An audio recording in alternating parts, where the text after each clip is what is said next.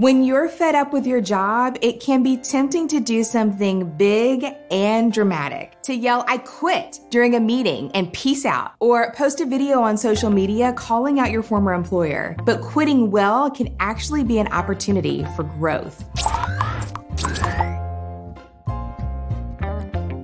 Quitting well is important, clearly, because it impacts many of us at some point in our career, and because there are some bridges you just don't want to burn. Every industry is its own small world, and word can travel fast. Quitting well is also important for you. It's a time where you can practice caring for yourself and really clarify what you want and need when it comes to your future work life. Here's how to leave your job with courage, confidence, and clarity.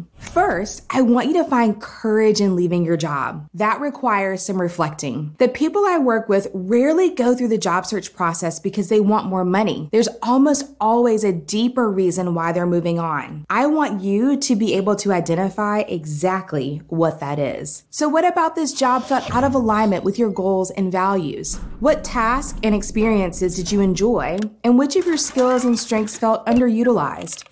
What would make for a better fit in a work environment? By pinning down those deeper issues, you can come back to them anytime you feel unsure or scared. Once you've asked those big questions, make a checklist for what you want in your next role. Now, prioritize your list. Maybe you feel drawn to work for a mission driven company, but don't care as much about its size. Maybe you'd be cool with a commute for the right opportunity to really grow in a role. Maybe you value decision making responsibilities, but don't rank creativity as highly. Maybe you're interested in a particular benefit, such as equity, and would be willing to rank salary a little lower. One thing I found to be really helpful is to imagine the strongest, boldest, most courageous version of yourself and ask, what would that version of me be doing next if there was nothing in their way? The goal with this question isn't to figure out everything for your career for the next 20 years. It's just too big. Instead, try to identify that step that will point you in the right direction, the one that will give you courage. And once you have it in mind, I want you to set some goals, but not outcome based ones like find a new job in three months or get a position at a major tech company. Instead, I want you to set process based goals as they're much more within your locus of control. A great goal could be every week, I want to reach out to someone new in my industry or network. Or every day for the next 90 days, I want to dedicate 45 minutes to my job search. You want to create great habits while you pursue your goals. You'll be more likely to achieve the outcomes you want. Second, I want you to have confidence in leaving your job. That means digging into the details. If you're leaving before having another job lined up, start by doing a financial checkup so you know how much it costs you to live each month. Total up all your non negotiable expenses to get that baseline figure and try to have three to six months in savings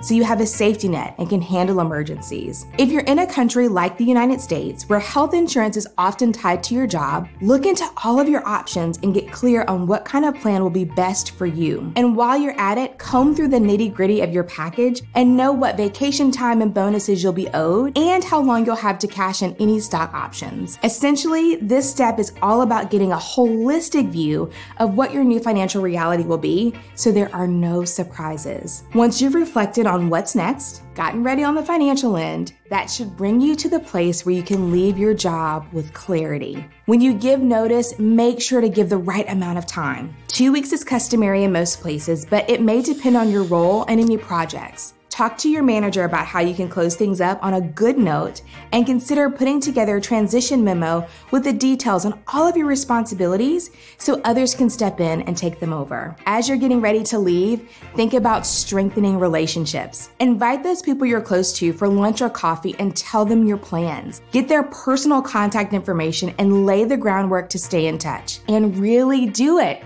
So many people don't. And while you're at it, reach out to those senior leaders you've always wanted to connect with but never have. Hmm. Ask them if they have a few minutes to chat. If you feel nervous about it, just be authentic and let curiosity be your guide. Why do you want to know this person? What do you hope to learn from them? Share that, and there will likely be an open door, which is great because these relationships and connections can be so powerful to carry forward. If you have the resources, I also invite you to consider taking a career break, whether it's a couple of weeks or a couple of months.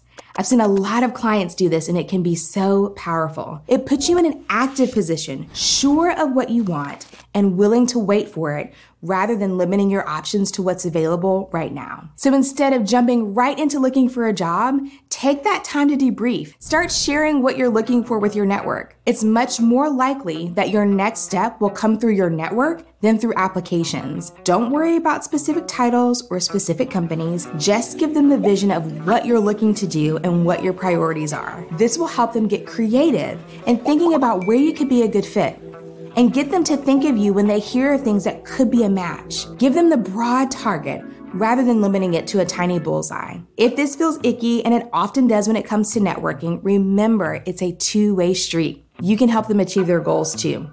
And you might be surprised what opportunities can come as a result of these conversations. Perhaps they recommend you for a role at their company, giving you a much better chance at landing an interview. Or maybe they mention you to someone else who can open doors for you. The bottom line is that leaving a job, it's a chance to get to know yourself better. It has the power to shake up the status quo and help you see those things that might not be so obvious. So my advice is to hone in on what matters, and from there, you'll be able to chart your path.